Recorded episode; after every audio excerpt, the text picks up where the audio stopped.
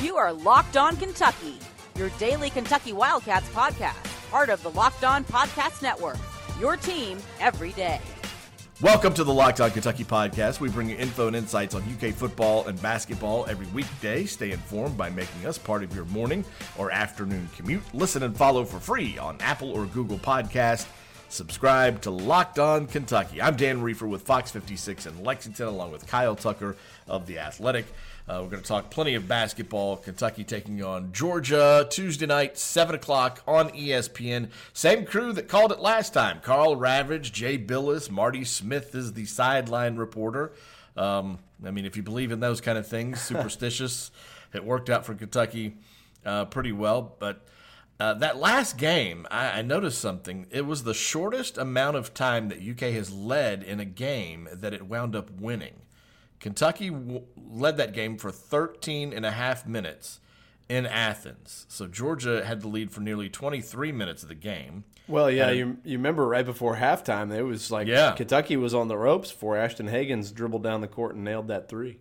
Yeah, So that, but that made it Kentucky's uh, 13th consecutive win over Georgia. Um, and when they've played in Lexington, Kentucky's won 61 of the 66 games. They're the last loss. Um, I, maybe this was before you. You didn't. Were you around at all for Billy Gillispie? No. So that was that was it. That was the nail in the coffin for him. The last loss to Georgia was the one. It was um, Senior Day, uh, 2009 in Lexington. Um, Georgia won that game, and then Kentucky went on to the NIT uh, and lost to Notre Dame at Notre Dame. Um, and then that that was the end of it. Somewhere along the way, Billy Gillispie said he's not an ambassador yeah. uh, of the uh, of of the program or the university, and Mitch Barnhart did, uh, did not agree with that. Also, some parents, um, you know, were involved by talking to Mr. Barnhart a little bit about their experiences with Coach Gillispie. The best thing he gave us was that they played.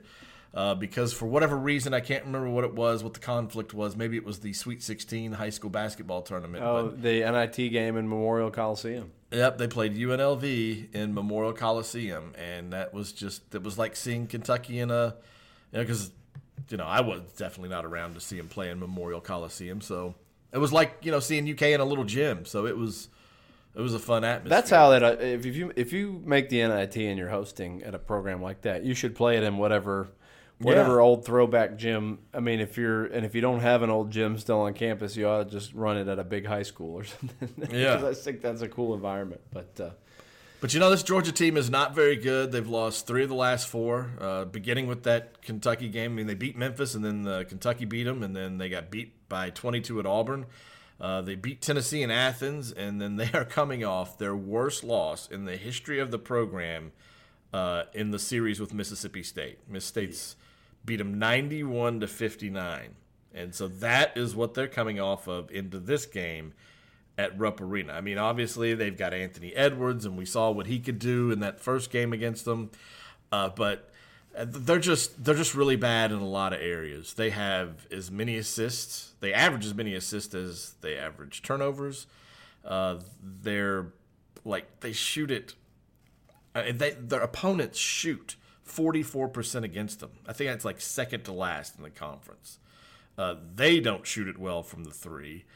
Um, they're not good at rebounding margin. They're lo- like plus two there. Um, they, I mean, they're second in steals, so they got that going for them, which is nice. No, they're But- not good. They're they're not good. But uh, to me, this is this is more of a test of Kentucky. Uh, we talked about it before the last game. Like you felt like they'd probably play well at at Arkansas because they, as Keion Brooks admitted, they play up to their competition and they play down to their competition. Yeah. Um, and you know, the first game at Georgia, they could get up for that because it was an Anthony Edwards matchup for Tyrese Maxey. It was it was uh, Ashton Hagans going home. You always know they're gonna get up for you. They sold out the arena and had another promotional night or whatever. And you know, NBA stars are on the sidelines and rappers are on the sidelines um, Yeah. for that game. This is you know now Georgia's come back to earth. You already know you can beat Georgia. uh, I think there's, there's a risk of playing down again and coming off such an emotional win at Arkansas. You know, this will be another test of progress. Can they can they have a huge win and, and maintain in a game that they should win, a, a weeknight game at home against a, a team they've already beaten? Yeah, I don't think there's any doubt about that. That this uh, that was a big emotional kind of win, and you know, t- um, Kenny Payne called it. You know, they had climbed the mountain, a pretty big mountain, in winning against Arkansas, and now you come back home, and, you know you're you're a better team than Georgia. Uh, but you know, Anthony Edwards, Tony Barbee said about him is what makes him dangerous. He's capable of going for 40, and they they post him up now some. He can hit a 30 footer. He can uh, hit the mid range. He can blow by. Uh, and, and all that stuff is true. Uh, but I found it interesting that when Ashton was asked about the plan uh, for defending Anthony Edwards, that Ashton said, yeah, I mean, same. We're going to do the same thing, and no, nothing's going to change. And then when Brooks was asked, Keion Brooks was asked the same question. It was, um, uh, I don't want to give away our secrets, but yeah, we're going to throw some different stuff at him. So, that tells you the difference between a sophomore and a freshman at Kentucky. Yeah, yeah. Well, I mean, but they both said bother him. You know, make Yeah, him right. make him uncomfortable. Uh, and I think the thing is, if you take him out of it, you know, a lot of times you'll say if team if a play if team's got one player, you say you know let him get his. We won't let anybody else beat us. I think it, with him, it's take him out, focus on him, take him out of it. They're, they're rest of their players just aren't good enough yet. Um, And if you get you know if you get him frustrated, he's going to start jacking those sh- crazy shots. He's I mean you look at his his shot pattern uh, lately, and he's it started at the second half of that Kentucky game. He shot him out of the game. You know, he played him into the game. He shot him out of the game. Um, you know, and this is uh, look. There's no re- there's no reason for Jay Bilas and Marty Stu- Marty Smith and those guys to be uh, coming to this game other than they're there to hype up Anthony Edwards. You know, they they E ESPN is on draft watch and he's at the top of the draft watch and he's playing against Kentucky again and they've got some NBA guys. You know, th- this is this is the the Anthony Edwards show. Um, and I think he has fallen victim to that a little bit. Um, you know, and, and I, I don't know. Maybe it's just Tom Crean going like, "Hey, we need you to do that. We ain't got anybody else." Right. Um, but I'm trying to pull it up here. His game log. Uh, so the Mississippi State loss. He's five of sixteen, one of eight Yeah. from three. Uh, the Tennessee game that they won, he took 17 shots. He was seven of 17. Uh, the Auburn loss, he was six of 15 and two of nine from three. The Kentucky loss, eight of 17, three of nine from three. You know, he's he's had at least so his last five games, 16 attempts, 17 attempts, 15 attempts, 17, 17. He had a 20 shot game, another 17, a 20. uh, Michigan State, he attempted 26 shots uh, to get his 37 points. Um, he, uh, to me, you know, you just bother the crap out of him. And he's shooting. Let him four- take his shots. He's Yeah. shooting forty percent for the season from the Yeah. field, not from three, from the field. Uh, I I would venture to guess that the you know a, a potential number one overall pick has never shot been a forty percent field goal shooter. Right. Um, so anyway, anyway, I I, I'm, yeah, I don't see it. I think they ought to be able to to win this game, but it is it's going to be a test of you know can you can you correct the thing that you know is an issue that you know playing up and playing down. Um, one thing I wanted to read just to set the week kind of for people. Uh, Well, wait, AP look, before you do that, why Yeah. don't we set the week after we take a break? let's do it. Let's jump into this break, and when we come back, Kyle will set the week for us. When the Locked On Kentucky podcast continues. You are Locked On Kentucky, your daily Kentucky Wildcats podcast. All right, we're back here on the Locked On Kentucky podcast, and uh, Kyle, you were about to set the week for us, so set it up. Yeah, so Kentucky, the new AP poll came out. Kentucky slid five spots. They, you know, uh, they had the the half and half week. They lost to to lost a bad one to South Carolina, and then won a huge one against Arkansas on the road. Um, I think it would have been perfectly acceptable to leave them right where they were, but they uh, they moved uh, from number ten down to number fifteen in the AP poll. Uh, their wins so far uh, Louisville's up to number six, Michigan State to number 11, and then Arkansas, even after that loss, finished 36th in the voting, so they're still uh, being considered by voters. Um, the next two Saturdays, they are at number 18 Texas Tech, at number 16 Auburn, uh, and then others of notes LSU's 27th in the voting this week, and Florida 35th. They only play once against LSU this year. They're at LSU like mid February. Uh, then late in the year, they play Florida twice, home and then away. Always at every other year, they end the regular season at Florida, and that's the case this year. Right. Um, so that just kind of projecting that out, that gives you what one, two, three, four, five more opportunities against uh, current top 35 AP teams, um, and four of those are on the road. So Yeah.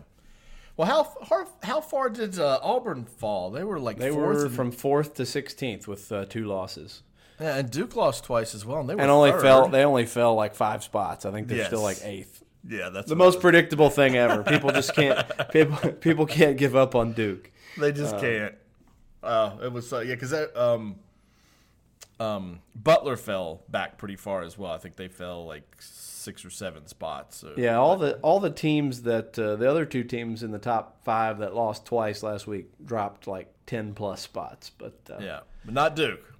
not No, the no, no. mighty Blue Devils. Even though they've No. lost at home to uh, Stephen F. Austin, right. we uh, we don't penalize that. But uh, anyway, so that's kind of where where Kentucky is. Uh, with you know, if you if you take care of business against Georgia, and then you can go win that game at Texas Tech, you've really rejuvenated, I think, your season. Um, you know, and and what felt like an impossibility almost not impossibility but an unlikeliness unlikelihood um, of them sweeping those three straight Saturday games against quality opponents, you know, I think they could pull it off. Auburn has looked certainly mortal here these last yeah, couple after games. this week. I mean, after you saw what happened this week with the, what they did at Arkansas, that showed you something.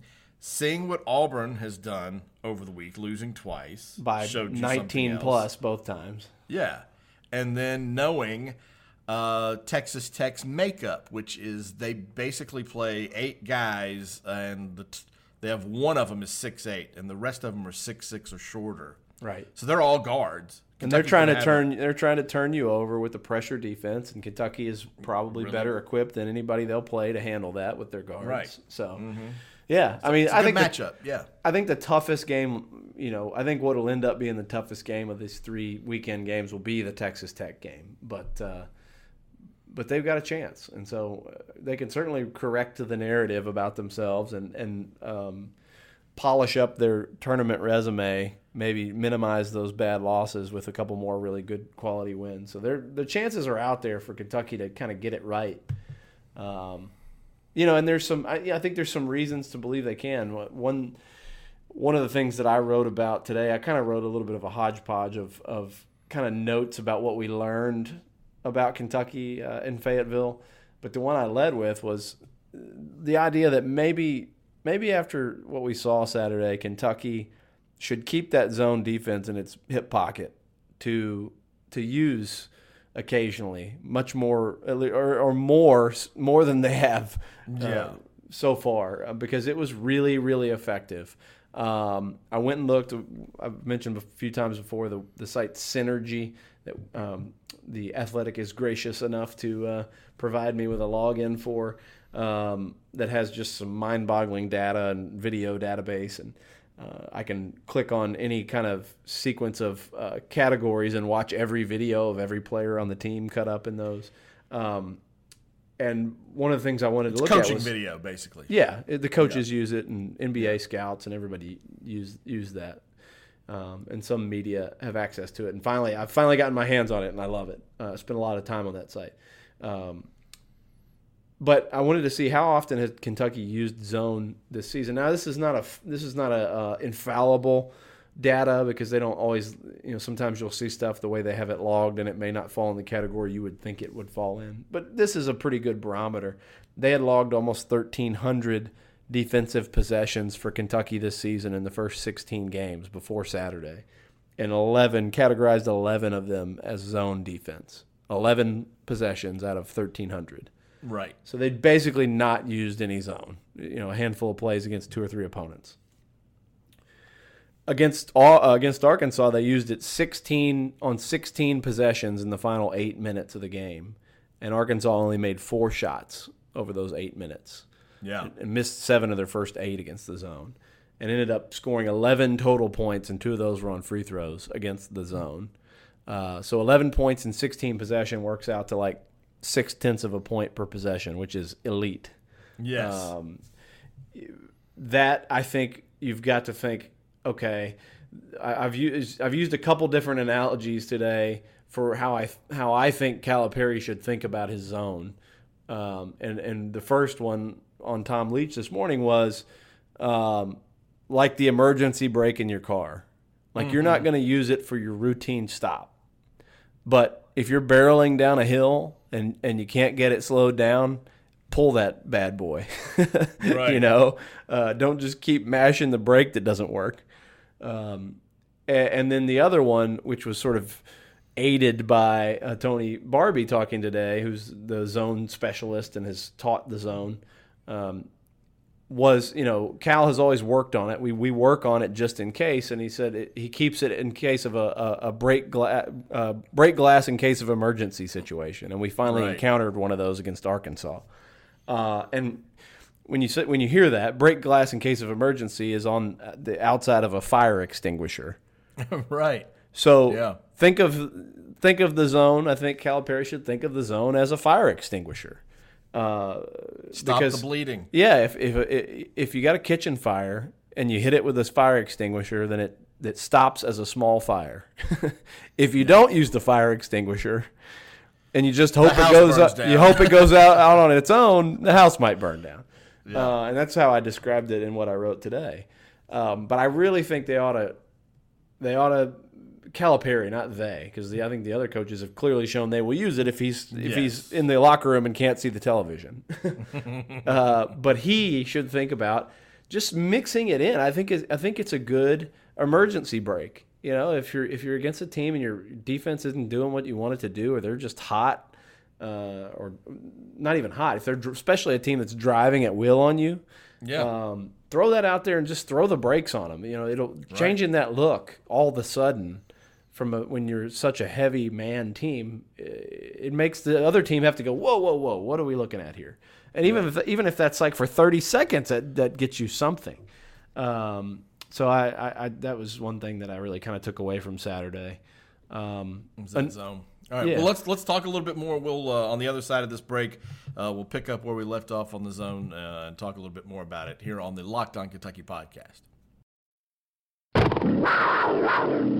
This is Locked On Kentucky, your team every day. All right, we're back here on the Locked On Kentucky podcast, and we were talking about the uh, zone. And, and Calipari mentioned on his radio show Monday night that he wished he would have used it a little more against South Carolina. And when you think about these games that Kentucky has built these double digit leads and then let it all slip away, had he thrown the zone out there here or there to stop a team's momentum and, and, and you know, just change something up just to make them think about it, to get to get their roll slowed, you know, so that they don't come storming back on you and all of a sudden you're in a tie game. When they get on a little bit of a run, be like, okay, let's throw the uh, let's throw the fire extinguisher at them, Right. and and put this little thing out before it grows to something that we're going to have trouble controlling. And uh, if he would have done that at South Carolina, who knows how that turns out because that game ends up being a buzzer beater uh, game.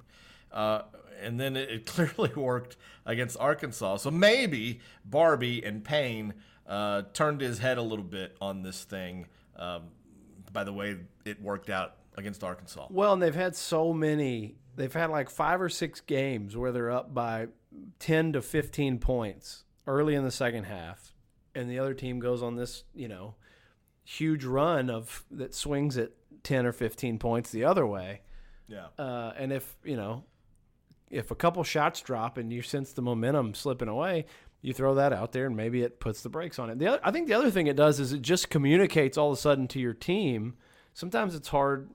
You think you're getting through and they're not listening. You're too, they're it's white noise. Like you know, defend better or whatever you're saying to them. Right. But if you switch defenses completely, if you go to something that you don't normally go to, that in itself, that action communicates like, oh, okay, we're we're expected to stop this run now.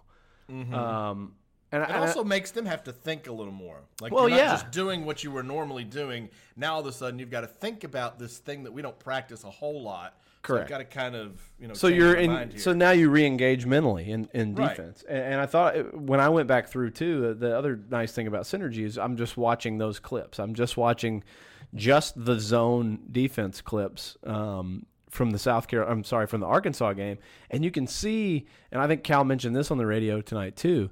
You can see the guards communicating uh, because they have to, because it's not something they're used to. So they're barking out at each other like where you got to be. If you watch Immanuel Quickley, if you go back and watch the last eight minutes of that game, Immanuel Quickley is is talking, talking, talking, talking, pointing. He's Yeah. communicating with everybody on the defense.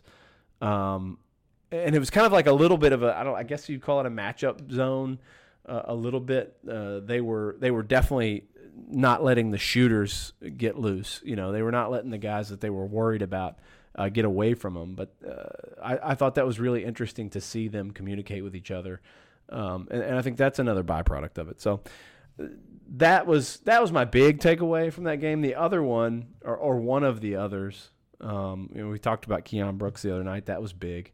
Um, but I asked Tony Barbee today. I said, "Could you have imagined at any point in his first two years that you would have been drawing up plays for Nick Richards down the stretch on the road in a huge game?"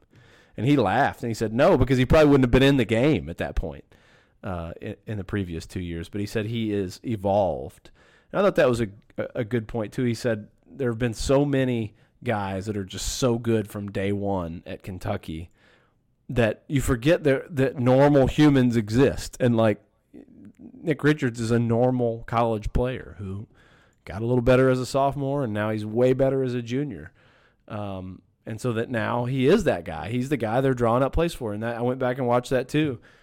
Uh, you know, when they're when they're trying to extend their own run to to push the lead against Arkansas at the end, uh, they run a, a pick and roll uh, for for uh, Nick at the top, and he draws a foul, makes two free throws. Then they spread the floor out, four four wide, uh, and then throw it. You know, isolate him on a guy he's seven inches taller than. Throw it to him, he gets fouled, makes two free throws, uh, and then they spread the floor out again.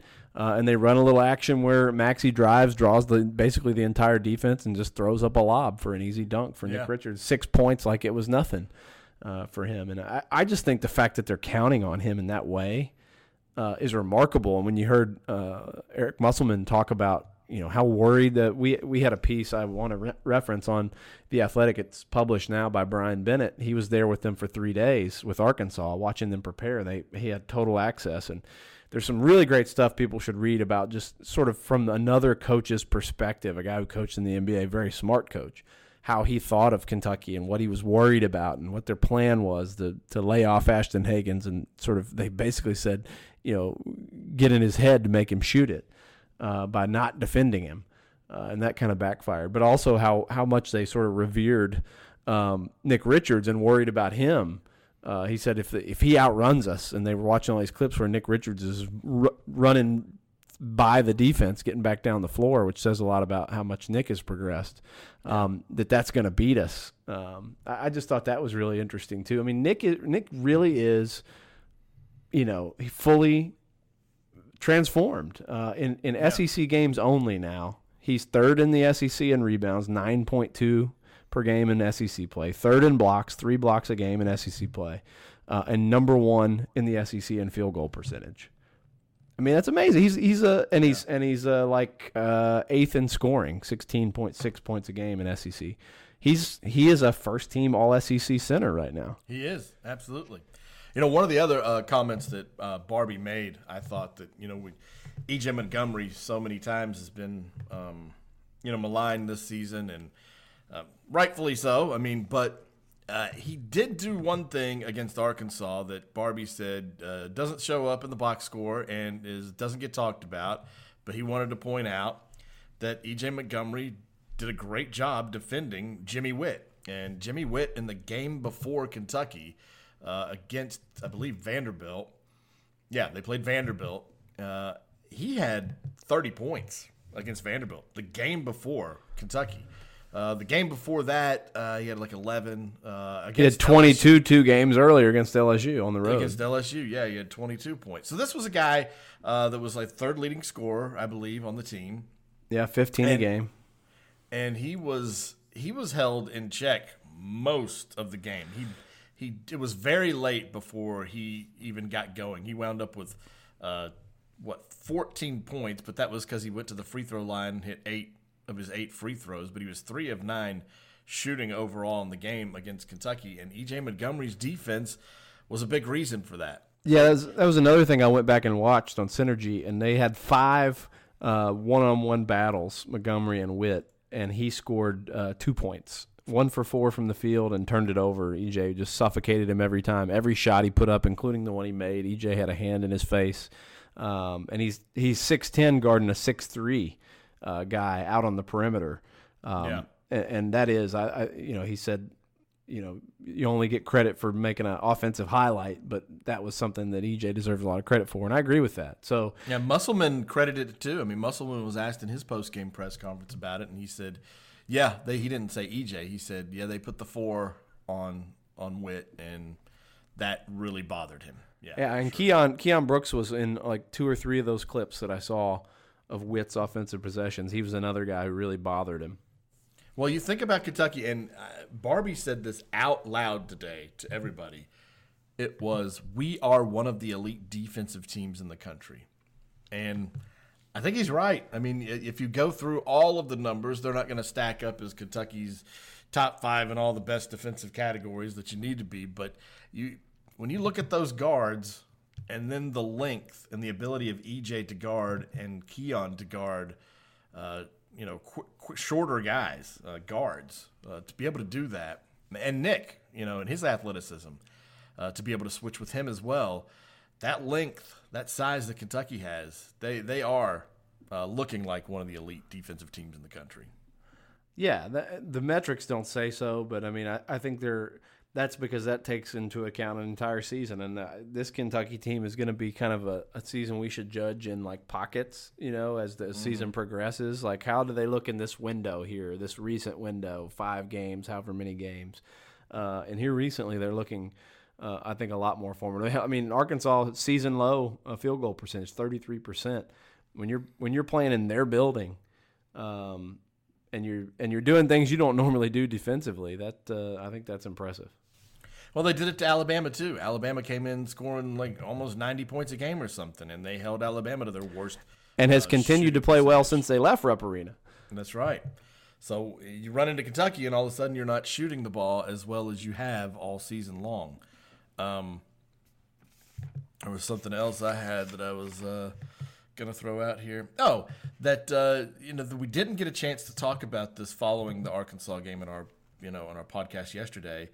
Uh, was that Johnny Juzang uh, yes. started to play a little bit more? He gave quality minutes against Arkansas, and uh, Barbee said, "Yeah, I mean he got sick, uh, so." You know what's he gonna do? He can't really earn his right to play, but he has. He has earned his right to play more. That's uh, how Calipari sees it, and he's done it. Well, so, when you go get you go get five rebounds in eight minutes in your yeah. first game back uh, at South Carolina, and then the next game in a tight game when your guards are in foul trouble, and he comes in and nails a, a pull up jumper, nails a three pointer.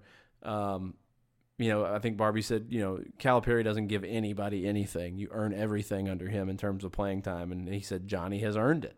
So uh, it'll be interesting to see yeah, I think he probably plays at the expense of Kahlil Whitney until Kahlil uh, yeah. earns some time back. But uh, good for Johnny. I, I, it has had to have been a brutal year for him so far, and, and I think it, it's been very important for him and maybe for Kentucky to, that he's had seen some success these last two games.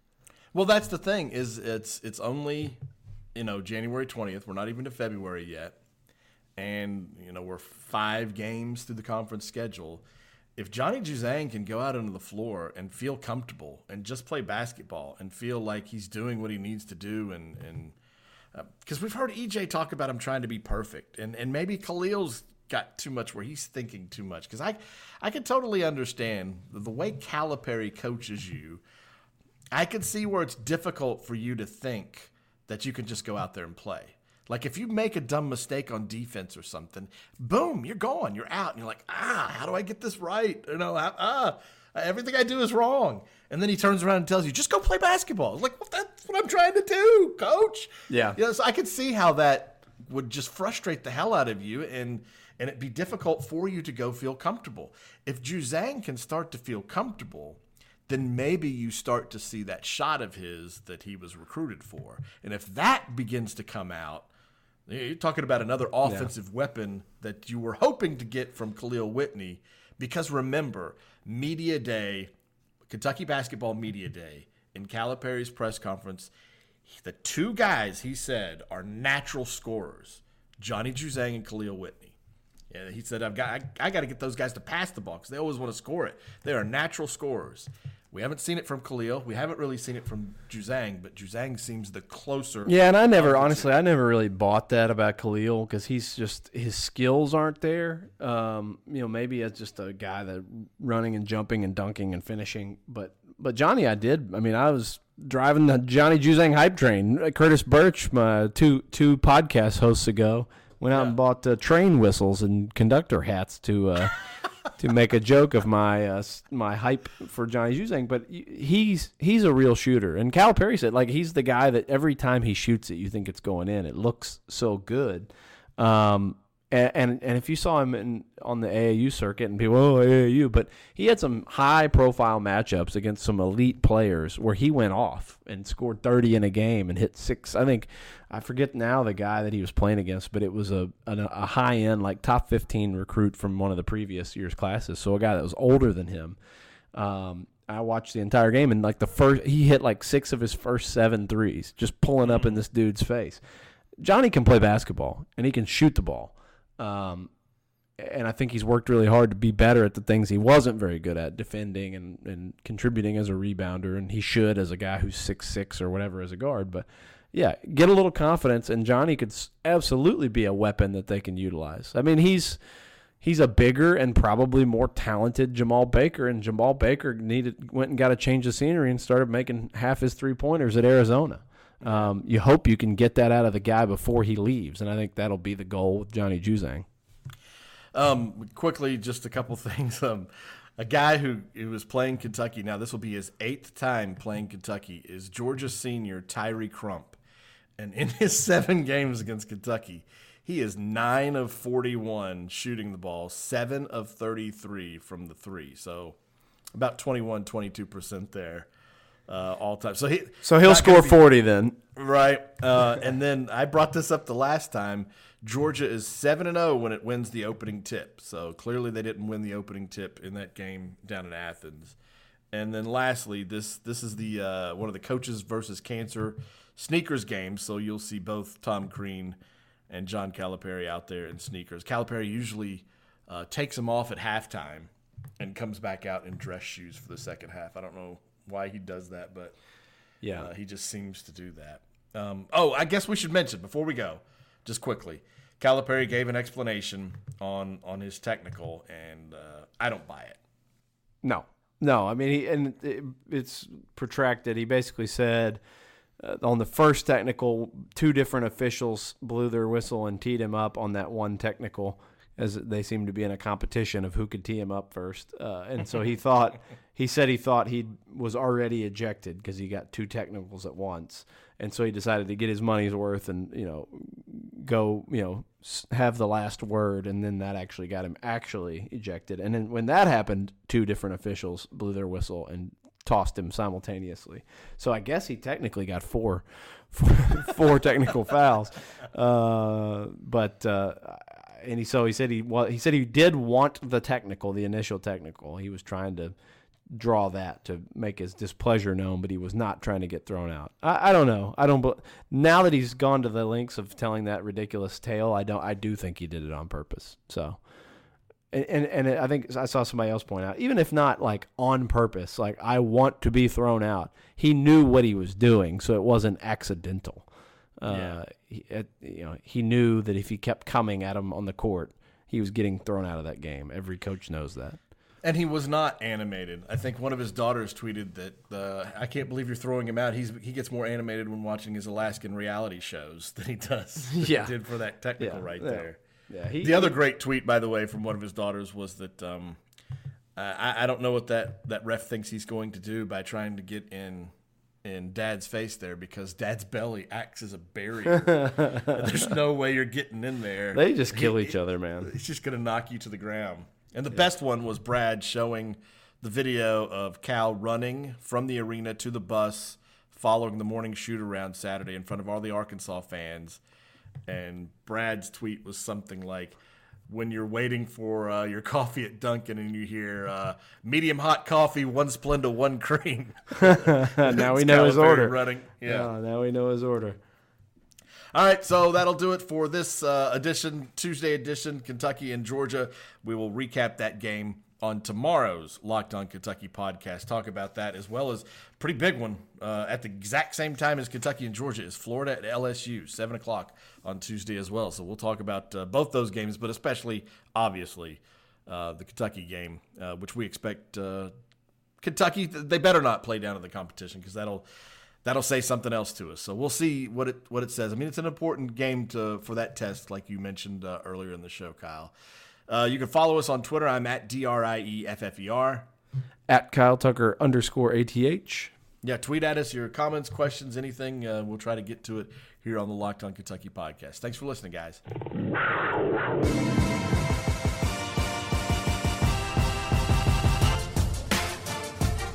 You are Locked On Kentucky. Available on Apple Podcasts, Google Podcasts, or tell Alexa or Google to play podcast Locked On. Don't worry, I won't finish. You get the idea.